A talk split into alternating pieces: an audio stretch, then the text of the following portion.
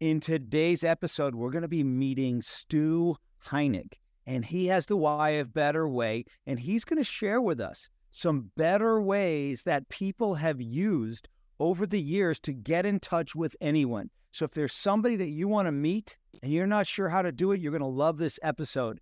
And then he's going to take that and show you how he transitioned into helping businesses grow like a weed. He uses this weed strategy or this weed thinking of how weeds can grow anywhere and overcome almost anything and how you can take that and apply it to your business. You're going to love this episode.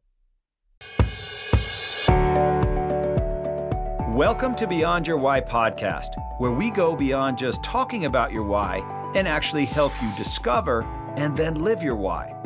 You see, we believe that knowing your why, that driving force behind every decision you make and every action you take, is the essential first step to really knowing yourself.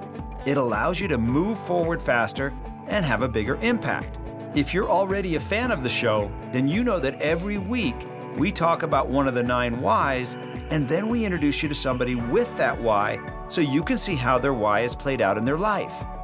This show will be more powerful for you if you've already discovered your why. If you still need to do that, head over to whyinstitute.com and discover your why today. It'll only take you about five minutes. Now, let's meet today's guest. This week, we're going to be talking about the why of better way, to find a better way and share it. So, if this is your why, then you are the ultimate innovator and you are constantly seeking better ways to do everything. You find yourself wanting to improve virtually anything by finding a way to make it better. You also desire to share your improvement with the world. You constantly ask yourself questions like, what if we tried this differently? What if we did this another way? How can we make this better? You contribute to the world with better processes and systems while operating under the motto, I'm often pleased but never satisfied. You are excellent at associating, which means that you are adept at taking ideas from one uh, industry and applying them to another, always with the ultimate goal of improving something. So today I have a great guest for you.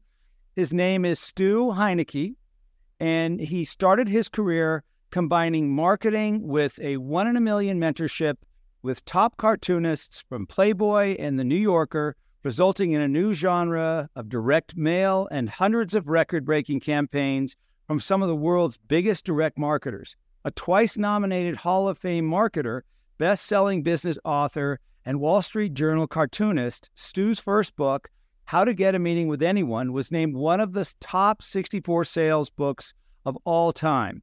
His latest release, How to Grow Your Business Like a Weed, lays out a complete model for explosive business growth based on the strategies, attributes, and tools weeds use to grow, expand, dominate, and defend their turf. The Total Weed Award from Stu's book is a new collaboration with the NASDAQ Entrepreneurial Center and a major business news outlet to recognize weed like growth among entrepreneurs, startups, and investors. Stu has collaborated with several of the world's top management, ideation, sale, branding, and publishing experts to produce a series of small group, high dollar strategy sessions in bucket list locations, including Dubai, Salzburg, Sedona, Morocco, Iceland, Bora Bora, and Sedona. Welcome to the podcast, Stu. Thank you. That's Thank you. Great, to, great to join you, Gary. this is going to be fun. Yeah. So from one better way guy to another better way guy. Um, take us back in your life. Where were you born, Stu? I was born in um, in Los Angeles, and okay. then grew up in in, Massachusetts, in Massachusetts. In Massachusetts. So, what were you like in high school? Take us back to that time in your life. What were you like as a high schooler? you know, I was kind of a shy kid. Um, I think you know one thing I did have a, the sense that nobody actually knew me, nobody actually understood me, and and um, and that I was this was not my peak at all. this was you know I was just just gearing up, just spooling up. Um, because you know some people do peak in high school, I think, but anyway, it was nothing like that. And um, uh, you know, but when I look back on it, I was a pretty immature kid too. So, mm-hmm. I don't know that I would put much credence in all those all those thoughts that I had back then. What kinds of things were you into? Um, sports, a lot of sports, um, hockey. Uh, we, we, the, the town, the place where I grew up, the house, the property, the, the grounds, and so forth. We there, we had a big, like a nine acre lake behind us that froze every year. So we play hockey on it, and when it wasn't frozen, we'd be, I don't know, chasing after the after the uh, snapping turtles and uh, just all kinds of adventure. Actually, it was an amazing place to grow up. Um, and um, yes, I, I loved loved playing sports. Loved that skiing. I was a ski instructor as a as a high schooler, and all all those kinds of things. It was it was a fun um, fun place to grow up. Fun time to grow up. Mm. And so, when you graduated from high school, off to college, right? Where did you go to college? I went to USC. Ah, I knew I liked you. Did are, am I talking to a Trojan? Yes, you are. Oh gosh, no, that's great. I had no idea. Well, what a cool place to go to school, right? You know, you know exactly what that's like. That was a. So when were you at USC? Um, so I was there from seventy three to seventy seven. Ah, and so who was the football star at that time? Oh my God, let's see. Um, Charlie White, um, Marcus Allen, um, uh, one, a guy that I was an RA for, uh, Lynn Lynn Cain, was was a was a fullback, running back. Um, oh my gosh, I haven't thought of these names in a long. Well, other than Lynn, I'm in touch with Lynn, but I, I haven't thought of these names for a long time. But does that define the era? Ricky Bell also. Ricky was Ricky was my age. So Ricky was he was incredible. Uh, mm-hmm. Yeah. Think about USC, and I think you must have seen it as well. Is that what an incredible environment to step into, and and I mean that because uh, the you know your your peers, they're so a lot of them are so accomplished already, and so uh, I think back when I was there, um, they they were saying that you, if USC was a country, it would rank 14th in the number of Olympic medals won. And so John Naber was there, the, the swimmer, and he was an RA at the same time. I, I don't know him, but but he was an RA at the same time I was, and um, just they were just incredible. I mean, uh, Ron Howard was there. Mm-hmm. Uh, he just. I mean, I got to talk to him once. And just Ron, what are you doing here? I mean, why do you need to be here? And he told me he was going to be a, a film mogul one day, and he he did it. So it was just an. It's what an incredible atmosphere to to step into. Just incredible. I thought it was just. I mean, it was what an just an accelerant of mindset and just of your life. It was incredible, I thought. And so, what did you go into? What was your major during that time? Um, marketing. In marketing. Perfect yeah. place to do it. And um, graduated and then got into what kind of marketing did you start doing? So my first my first job out of college was as a as a, a um, manager of marketing for a steel distributor in Carson, California. And that doesn't sound like it. I, it's not terribly glamorous, um, but it was interesting because at the same time, I was also very, very interested in. I've been interested in cartooning um, since as long as long as I can remember, really. But but so by then, I was also a published cartoonist in LA. So I was getting published in the LA papers a little bit, and uh, and I was a member of the Cartoonist Guild, and that changed a lot because uh, what they sent me one article, didn't just send it to me, they sent it to all the members, but they sent us one article from Folio magazine, and that's the magazine for magazine for, for people who produce magazines. I don't know if it's still around actually, but anyway, they sent us one article that talked about cartoons, how they were showing up in readership surveys, editorial readership surveys, as the best read and remembered parts of of magazines and newspapers. Um, in in the case of newspapers, they were better read than the front page, which is interesting. Um, so I was I was thinking, my gosh, I've got to combine the two. I, I think cartooning would be a uh, would be a great device in marketing, and um, and that was an interesting bumpy ride. all of it was. All of it's been bump. Why wouldn't it be bumpy? I mean, that's life. Okay. But it was an interesting bumpy ride. So why cartooning? What interested you in cartooning? And when did you start? When did you draw your first cartoon? And Um, and why did you get it? I don't know when I drew my first cartoon, but I know why I got into it. Um, it's uh, my father. Okay, so my brothers and I used. To, I was about ten years old uh, at the time, and my brothers and I discovered that my father had Playboys in his dresser drawers, and so we would sneak them out and look at them. And um, of course, we read the articles. You know, there was always the joke about Playboy, but anyway, but Yeah. um, you know, Playboy actually was an amazing um, cultural phenomenon back then, and and so, um, of course, they had the pictures, and they they led a, a they had a they had an interesting place in the sexual revolution, I suppose, but but they were also just excellent, uh, just excellent from a from a journalistic standpoint, and that certainly carried through with the with the cartoonists, and so. Um, Gahan Wilson and Eldon Dedini, and I, I was so I was looking at the cartoons and I'm just saying, who does these? How do they do this? That's incredible. I was looking at some of the best, some of the work of some of the best cartoonists in the world. So it, it should be amazing, and and it was. Um, and then later in life, um, I I'm skipping ahead quite a bit, but later in life, they became my my mentors, but they became part of my my marketing group and and so uh, some of that was amazing. It was that though. I was just looking at at the at the the uh, just just the just if they it was just, it was just so audacious. It was so well done, and and just it was just absolute perfection to look at how they how they produced the um, the drawings. And of course, it's not just drawing. Just drawing is actually almost a minor part. I shouldn't say it's a minor part, but it but it's not. It's writing that is the major part of it. If you don't, if you you have to write a gag, and if the gag isn't funny, then then the drawing's not going to help. So That's what I was about to ask you. What makes what's the difference? You know, for for those of us that are that's not our thing, even though we do read them and, and see them, what separates a good from a great cartoon or cartoonist? Well, I, it's really just about this. This will be true for all forms of humor. I think humor is about truth revealed in a twist, and so I, that's why when we find something funny, we're laughing. Before we can catch our breath, we're saying, "Oh my God, that's so true! It is like that." Or I know someone like that. I've been through something like that. Um, I just put some cartoons away, but I have one of of this guy, and he's on the phone. He's cradling the phone on his shoulder, and he's looking through some papers on his desk.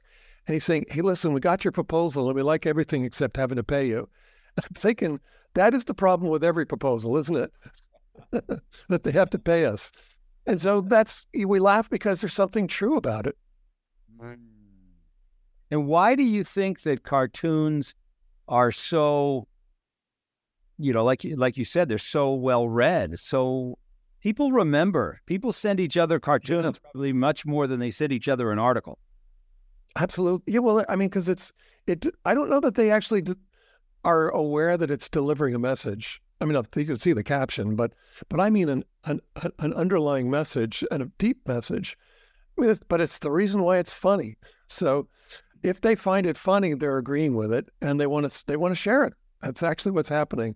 Now that's the really dry a dry understanding or, or level of it, but because because on the surface level, it's just funny and it's fun when you if you if you see a cartoon, um, the New Yorkers have gotten pretty political, I would say lately, so they're not as funny. But but when they're funny, when they're just actually just about life and about what's true in life, then um, what's funny is that I they, I I don't know there, there's there's something also very mysterious about it because why would we laugh because it's true? Because you could also say, well, that's true, right?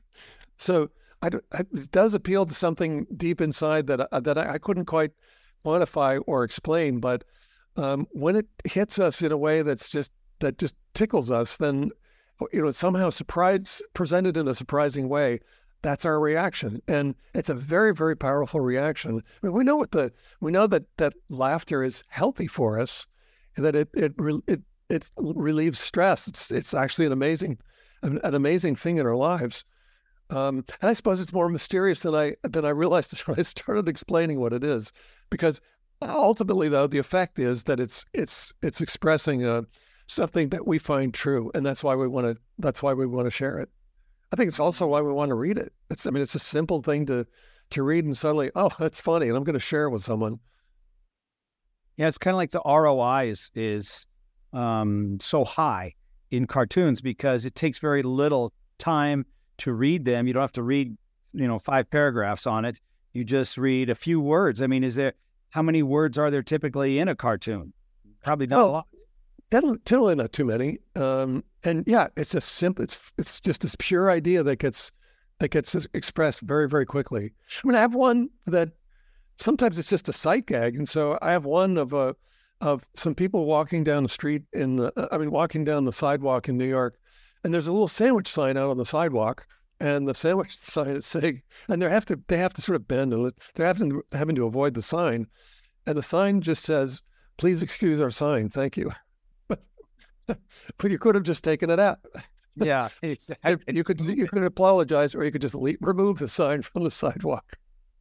Uh, there's just all these little funny things. That just you think, oh my god, you know, I've had another one sight gag of these two sort of, um, well, sort of a grandmotherly woman, and then another one that's older but not quite a grandma. And so the grandmotherly woman is is demurely uh, knitting, and it's not until you follow the the line down, the, yarn line down, to realize what she's really doing is taking a thread from the other woman's coat and just completely unraveling it. and and I guess you know, I I guess sometimes I, I'm not sure what the message is, but I guess it's just sort of a there's mischief in all of us. I don't know, something like that. But you look at it, it just it gives you a good feeling. It's just funny to fun to do, and fun to see, fun to take it in. So take us through how you create, develop, think up, think of a cartoon. Man, sometimes I don't, I don't, I don't have a formula for it. So they they just come, and um, Sometimes it's when you're when you're sort of half asleep. That's a problem because you better write it down or you're going to lose it. but um, which I think you know I've listened to song songwriters talk about where songs come from, and I think it comes from the same sort of thing. Sometimes it's a very quick thing. Sometimes it takes a long, long time. The the one that I just told you about with the, the guy's going through papers and he's really looking through your proposal. Um, that one came from one of my clients who we, we did we tested something and he said it worked, but we don't really want to pay for it. I thought, well, that's really interesting. I've done everything you asked, and you don't want to. Why am I? Why did I do it? I mean, what is? What's that about? So, so that's where that one came from. It just came from, uh, you know, it's just a, a, circumstance that came up in, in life, and and it converted into a cartoon very easily. So I, it just sort of runs the gamut. I would, say you know, I just, I just was watching a an interview of Paul Simon, and he was talking about where the bridge over troubled water came from, and what a beautiful one of the one of the prettiest pop songs I think ever produced. And and he said it just popped into his head, and uh, it just it just he didn't even know where it came from. And and it's I'm just saying that's exactly where cartoons come from too. Yeah, I think it's the same thing, and you know probably the same thing as well is that just that songs probably are uh, if you think about it songs often express truth as well. It's it's interesting, Stu, because uh, and for those of you that are listening that are familiar with the YOS, your why, how, and what, Stu's why is to find a better way and share it, right? How he does that is by challenging the status quo, thinking differently, thinking outside the box. And ultimately, what he brings is a trusting relationship where others can count on him. And that sounds like that's the essence of what cartooning is. It's a better well, way to connect by doing it differently and becoming that trusted voice, that trusted source. Yes, that, that is true. It's it's a source of of of um of insight. If you, or you become a source of in, insight, if people be, become um, used to aware of and then used to reading your cartoons and they look forward to them, we know what's happening. With you're you're develop you're you're imparting something that that is um, is describing some element of truth and and so you're helping people understand it better. But that that changed later in life. So cartooning is still it's still a, it's sort of a big part of my life, but it's not the it's not the primary driver anymore. I mean, it's really writing books. The two books that um, that you're aware of, uh, how to get a meeting with anyone, and and and um, how to grow your business like a weed. And I think about I they don't sound like serious. If I wasn't if I wasn't the author of them, they might not sound like very serious books. You know, yeah, I was. I think it's probably the they're probably the, the, probably books that only a cartoonist might write. I don't know. Well, then let's keep going. So, yeah, when you graduated uh, and you got into um, working for the steel company, um, doing their marketing, how long were you there and, and what was that like? And kind of keep us going forward. What happened was, after that? I was there for a couple of years. And the significant part for me was that I inherited this weekly um, direct mail campaign. So all this thing was was this large sheet of paper with all these different sizes of and different types of, of steel um, spelled out with their pricing. That's it. That was it's just a big price list. Um, but I thought, you know what, this is interesting because this thing goes out to the entire uh, the entire client base and, and prospect base for the company. Uh, this is a place to create a lot of, of visibility for what I'm doing. And so then I, I convinced them, I said, you know, I want to put a cartoon in this each time. I want to I want to create a little bit of fandom for the for the because otherwise it's rather dry. And um, I said, okay, let's give it a try. And uh, we didn't really have any way of measuring response, but but we were hearing great great uh, reactions from the from the people that were on the list. So we kept doing it. That was great. And that and of course um, the fact that I inserted my cartoons into that um, gave me a lot more visibility within the company. Very I mean instantly. so it was kind of an unfair advantage. And unfair advantages are going to come up a lot in our conversation. But it's one of it's sort of my first discovery of my one of my unfair advantages was cartooning gives you a you know you, you can go out and reach a lot of people and can give give you a whole lot of visibility. Suddenly you show up to everyone; they know who you are. Mm. Okay, so you were with that uh, the steel company for a couple yeah. of years. What happened after that? Laid off, and um, so the next thing I discovered was I, I went to the competitor and said, "This is what I've been doing for. I'm sure you're aware of it, but this is what I've been doing for this one company." Um, and but and, and, I'd like to do it for you. But this this time I didn't walk in asking for a job. I walked in uh, with with a business card, and I was the president of my own agency. Mm. All you have to do is make the card up, and there you are.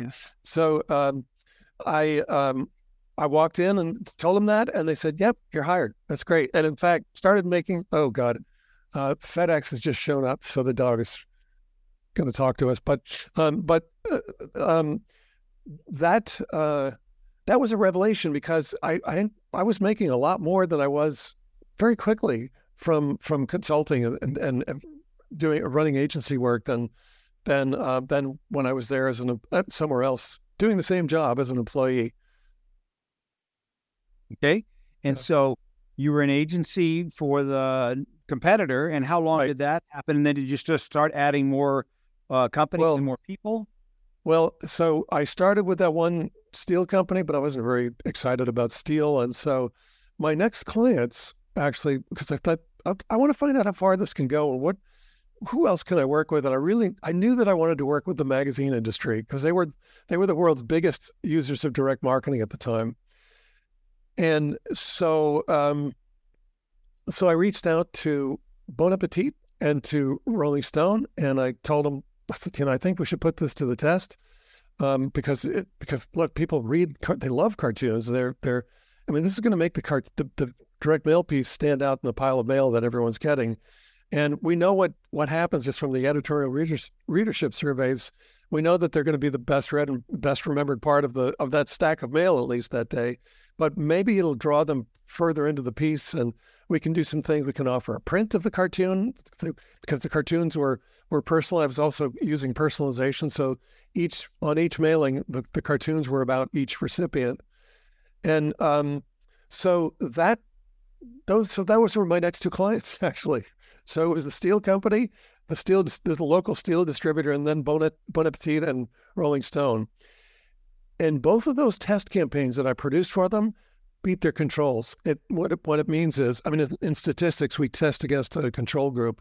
And so in direct marketing, the control group or the control is the most effective thing they'd put in the mail. And I beat it. Um, first two first two mailings out, those personalized cartoons beat the beat the controls. It was like a, a, a rookie walking onto the major league baseball field and hitting two grand slam home runs right up right away. And and that opened the door to everything else that happened. So uh, and I don't want to do a run on answer. I'm, so I'm sorry. I, I won't go any further. That's great. but I mean, it's just what it did was just open. So what I I did that, set those two records, and um, and then I, I thought, okay, this is my opportunity to reach out to the rest of the publishing industry. And so I put together a little campaign, didn't know what to call it. So I called it a contact campaign. Um, and it consisted of a little eight by 10 print of a cartoon, each personalized to each recipient, and then a note. And this went out to, I was just trying to break through to the to the publishing industry. So there's not a lot of published big magazine publishers. So um, I needed to reach the the either the directors of circulation or the um, or the, the directors of consumer marketing um, at Condé Nast and Time Inc. And um, I mean, they're all names that are familiar. I think they're still familiar to us, but um, uh, Wall Street Journal and uh, Forbes and so on. And I needed to reach out to these people. They're at the director level. They weren't going to be very easy to reach. Okay, fine, that's fine. But put together that little campaign, and um, I'm curious. I just want to play this game with you a little. What do you think I got as a response rate? Any uh, any guesses? Percent. Eighty-five. Well, now keep in mind that that in direct response, they were saying that if you get a one percent response yeah. rate, you're doing great, right? no. um, but you're close. I, hundred percent. All of them, all of them responded. All of them agreed to meet. All of them became clients. It was worth millions of dollars to me, and it came from a campaign that I spent about a hundred dollars on. That was my first contact patch with, or my first exposure to using contact marketing. Um, that's my term for it, and it, it comes out of out of my my book, uh, How to Grow Your Business. Like, uh, sorry, how to how to get a meeting with anyone. But that was my first my first experience with it was hundred percent everything: meeting rate, uh, conversion rate, and, and response rate. Um, and it's funny because I couldn't talk about it everyone was saying 1% response rates are what you should expect in direct response, and 100% response rates are absolutely impossible. So I thought, okay, I can't talk about this at all. no one's going to believe you. it's like, oh, how did great. And I see that you also, uh, you've been abducted by UFOs as well, right? Yeah. So how did you meet the demand then? Um, the demand for for your work because now you had a hundred percent response rate, hundred percent of these companies wanting to work with you. Were you would you be able to? Oh, I guess you would use would you use the same cartoon in each? Uh, no, no, no. They'd no, they'd be um, different cartoons, and um, I mean the, the thing was there was a season to their to to their testing, and so it was they they do it twice a year, and so twice a year I'd go to New York and meet with all the all the these new um, these new contacts, and some would buy, and some would some weren't ready to, to create tests, so they'd be paying me for to create new test campaigns, and and you asked about the cartoons. Actually, you know, I'm I'm I'm I'm the cartoonist, but I'm also saying, you know, look, I really want to bring the best. This really does come out of that that why. Uh, OS thing because I really wanted to bring the very, very best product I could to my my clients. And so I started reaching out to some of the cartoonists that were my heroes of cartooning. So I mentioned Gahan Wilson and Eldon Dedini. I, I, I, knew Eldon from before. I also knew Leo Cullum from before, one of the New Yorker cartoonists. And so I started getting introduced. And so so um, Gahan Wilson became part of the group, and Eldon Dedini, those both from Playboy, and then Leo Cullum and um, Bob Mankoff and Arnie Levin, and all these all these amazing cartoonists became part of my group. And then as I was going around showing the uh, the clients, okay, so I was saying, look, this is what we can do, and and I now I have a, a stable of cartoonists, and here's a here's a little booklet that shows this. You'll recognize their work, but you won't know their names. So here's this is what Eldon's looks like. This is what Gahan Wilson's looks like. Um, and so I was selling a lot of a lot of um, assignments for the cartoonists that way. Um, and I was still writing the copy and producing. I was creating the whole thing, other than uh, um, pulling in the cartoonists. Well, or, and a lot of times my cartoons were were chosen. The, the clients wanted mine, uh, which amazed me. But um, so um, that is why I ended up. Here's the the raise. The really amazing thing about all that was that I started then hanging out with my you know my heroes of cartooning and because when I went to New, a lot of them were in New York, and um, I lived in LA at the time, so uh, a few lived in LA, but most were in New York. And so when I went to New York, I'd hang out with them, and I'd work with them on assignments. And so I was that was their creative director in the on the assignment. So I had a lot of exposure to the cartoonists. And what I realized later is that nobody realized this. Nobody knew this was happening, but I ended up being mentored by the best cartoonist in the world.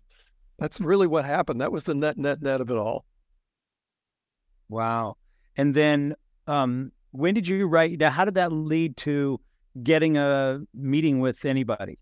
Well, so when I sent that little contact campaign to the to the twenty four the two dozen people in the marketing, I uh, sorry, in the in the publishing industry, I just thought, well, that that was weird because I had never done it before. so all of a sudden, poof, hundred percent response rate at every level.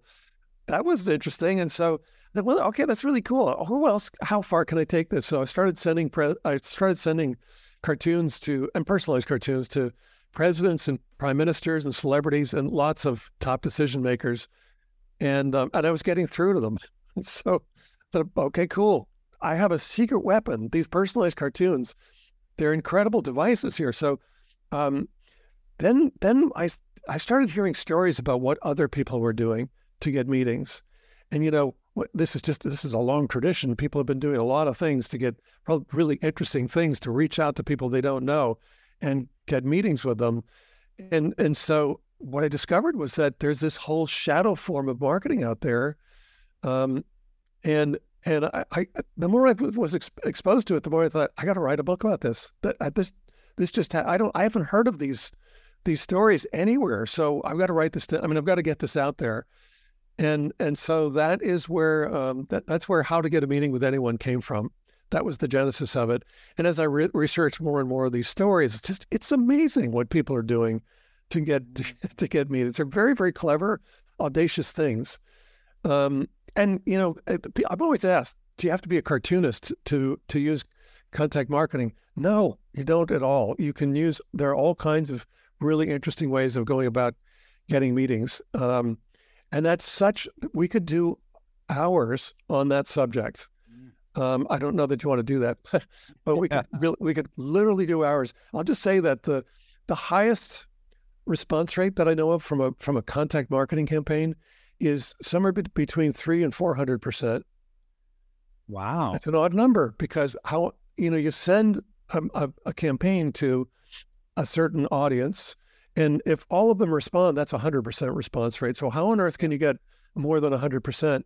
And the, and the fact was that the device was so compelling that um, the, the recipient was showing it around and the people who saw it said, wait, I've got to, I got to contact this person too. So, so they, it's getting three or four times what the number of uh, the number of people that he reached out to uh, as response. So now here come so what you call you called it you called it something shadow marketing or no contact marketing. Contact marketing. Okay. Yeah. And why do you call it that? Um, because we're using it to get in contact with people. Ah, okay. Connections with people, yeah. So and then and so the the um the other one, this number is going to just really blow your mind. The highest ROI that I, I've found among these stories is um, is ninety six million five hundred thousand percent ROI. And so, what the, what that means? What, is that a is that a bizarre number or what? I mean, how could you even wrap your head around a number because it's a percent? So, how could, or a percentage? So, how could you wrap your head around it? There was a there was a um, startup. They they they they had produced this, or they the uh, the founder had invented a tongue scraper device and uh, and they were selling it for they'd been selling it for about a year through YouTube videos. So they had this very young group of people from Brigham Young U- University producing videos and just having fun with it, but producing videos that were on on YouTube to sell this tongue cleaner. So they were they had that first year of, of operation, they sold about a million dollars worth of tongue scrapers, and um, and I was interviewing the, the former uh, CEO for this for the story for the for the book.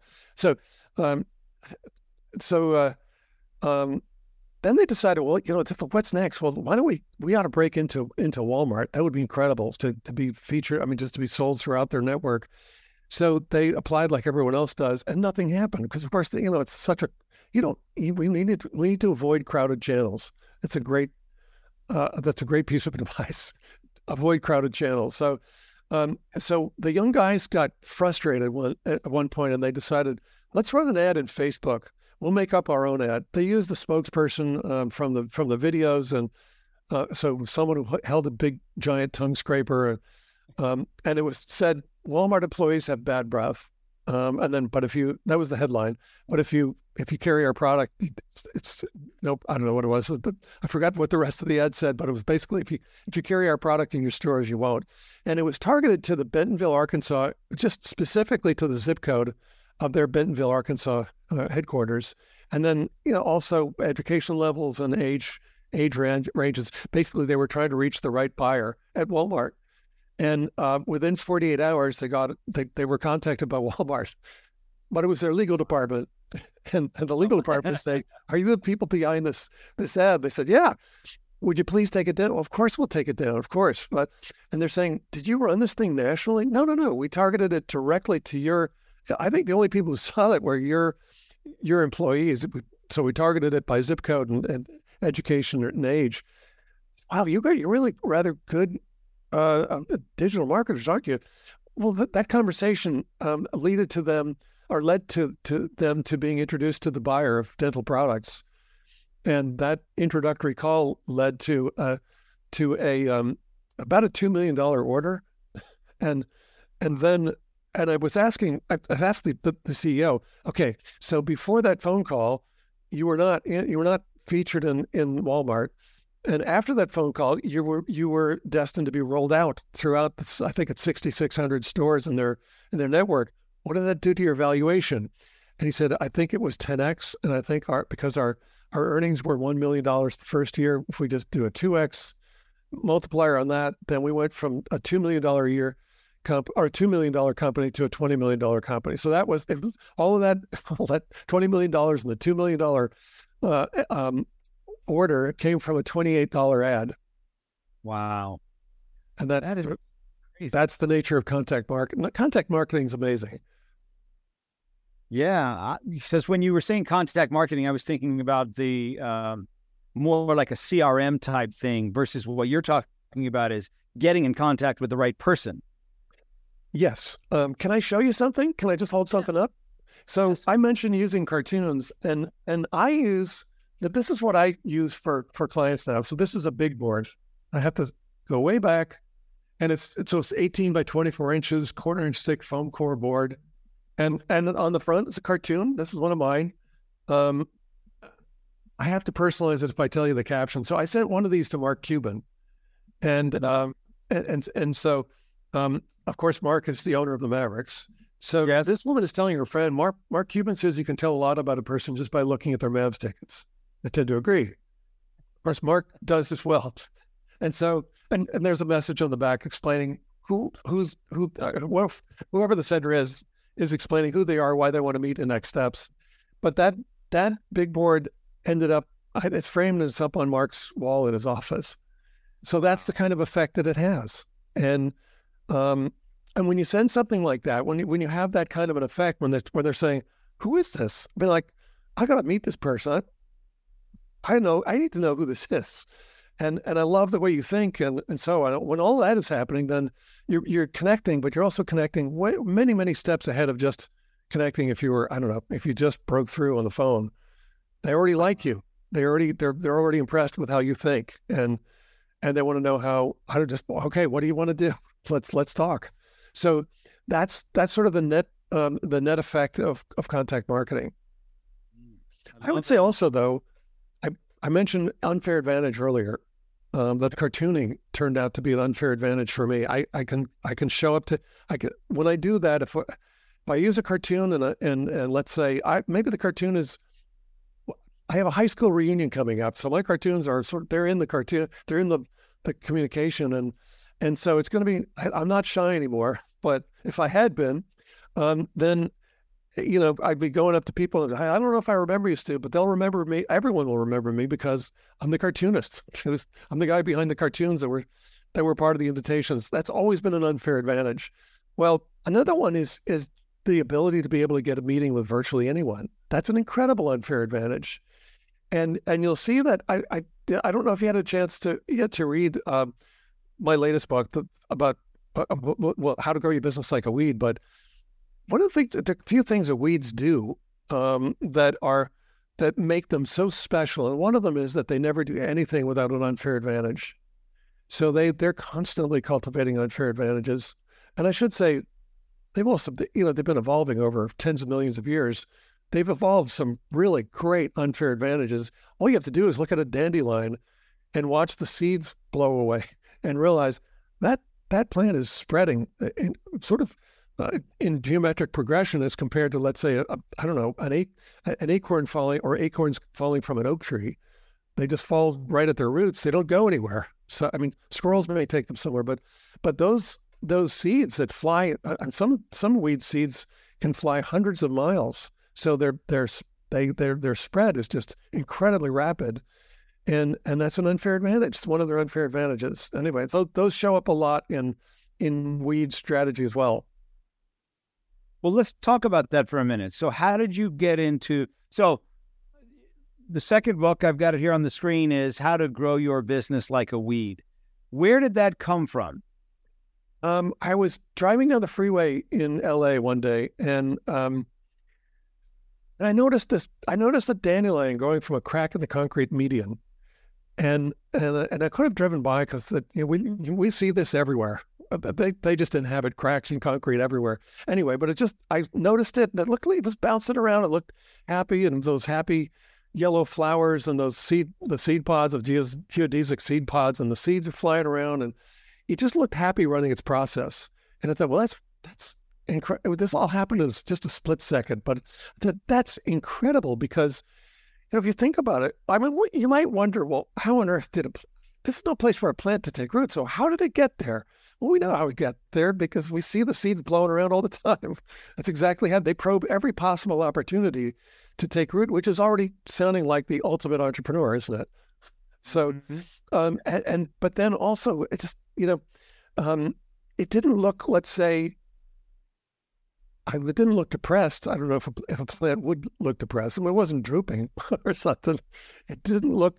It looked happy to be doing its running its process wherever it landed.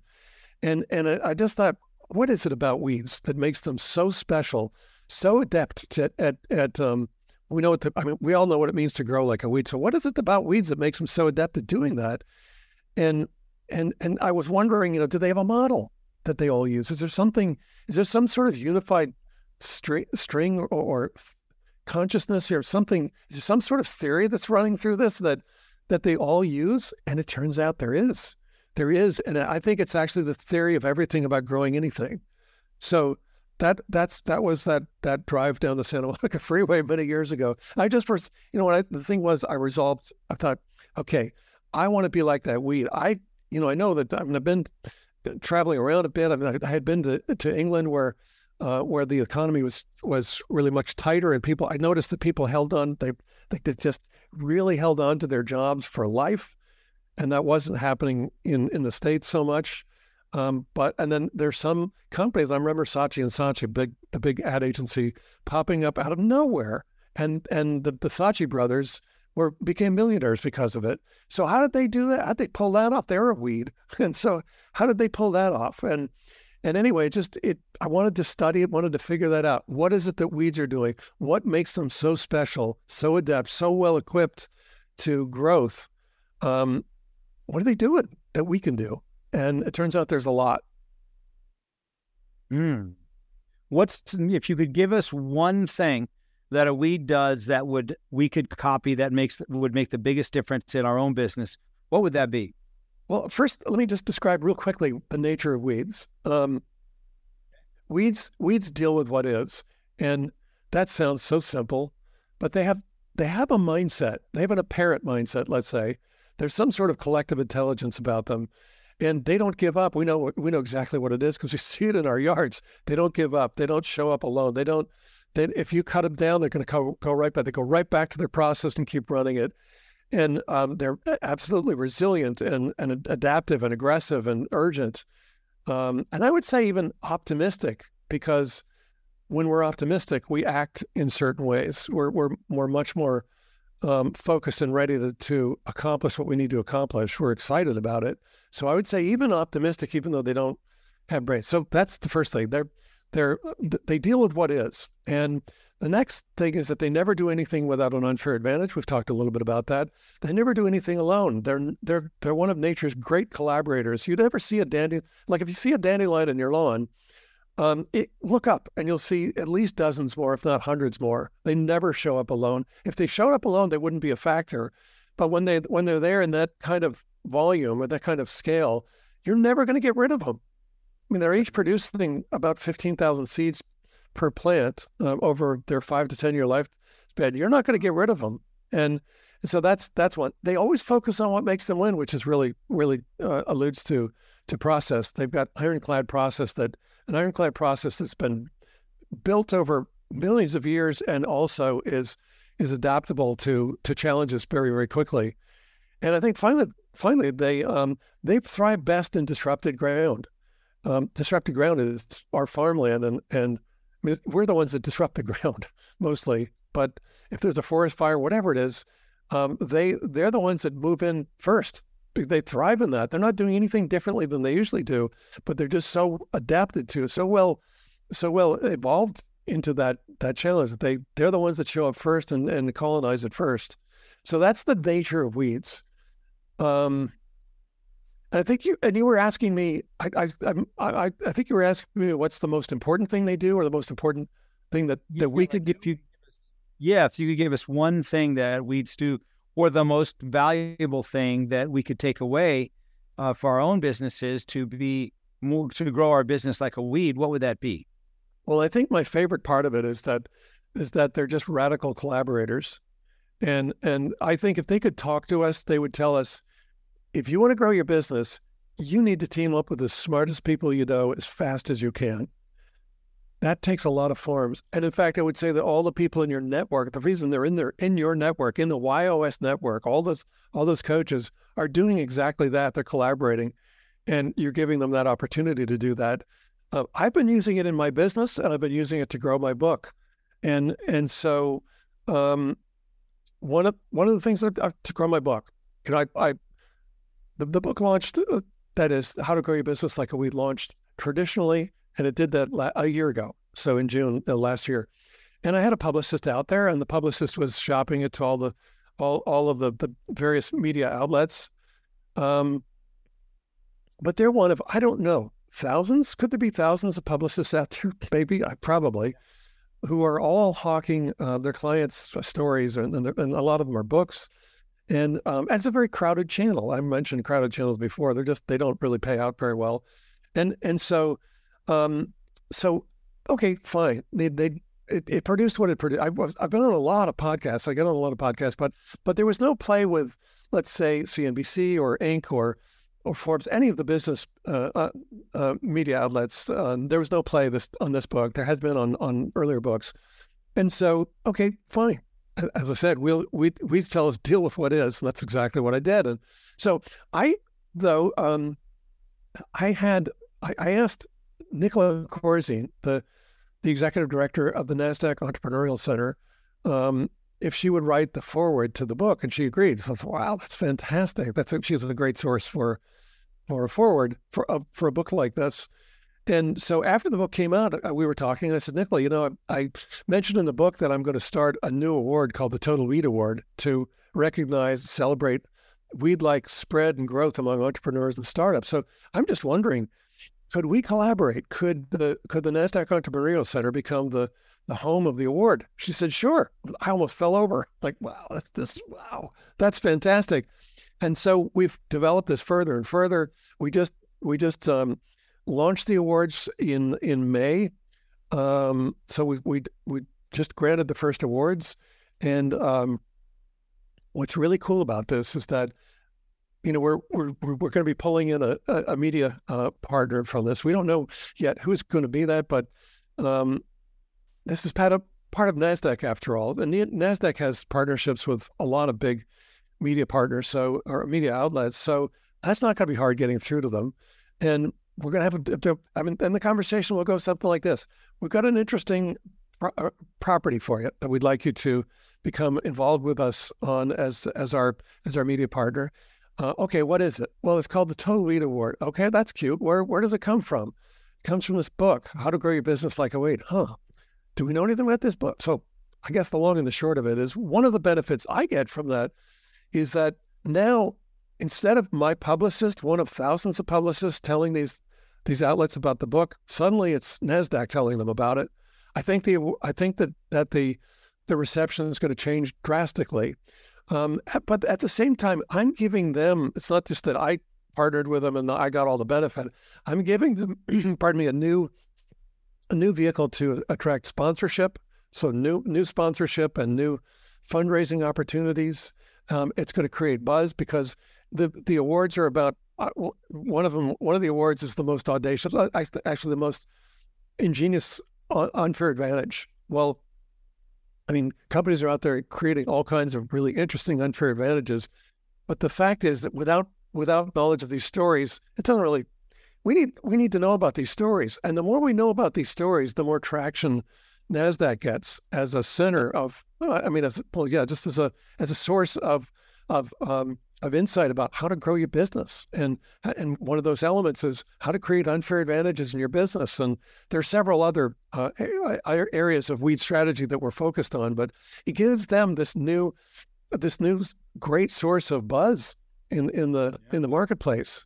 So a lot of different things that come out of it, but but I would never I would never even have dreamt of of teaming up with with Nasdaq with a part of Nasdaq before, but the weeds tell me go do it and and and it, it works. And um, there are other other it takes other forms. You, you and I might are, you and and your partner Daniel and I might be doing one together. And so um, yeah, they're really really interesting ways of of reaching out and making things happen in your business and and, another stuff, just maybe other things that you want to grow, like a, a, a movement or I don't know something else. But but it is. I mentioned earlier that it, I think it's the theory of everything about growing anything and I mean by that that you can apply it to growing just about anything.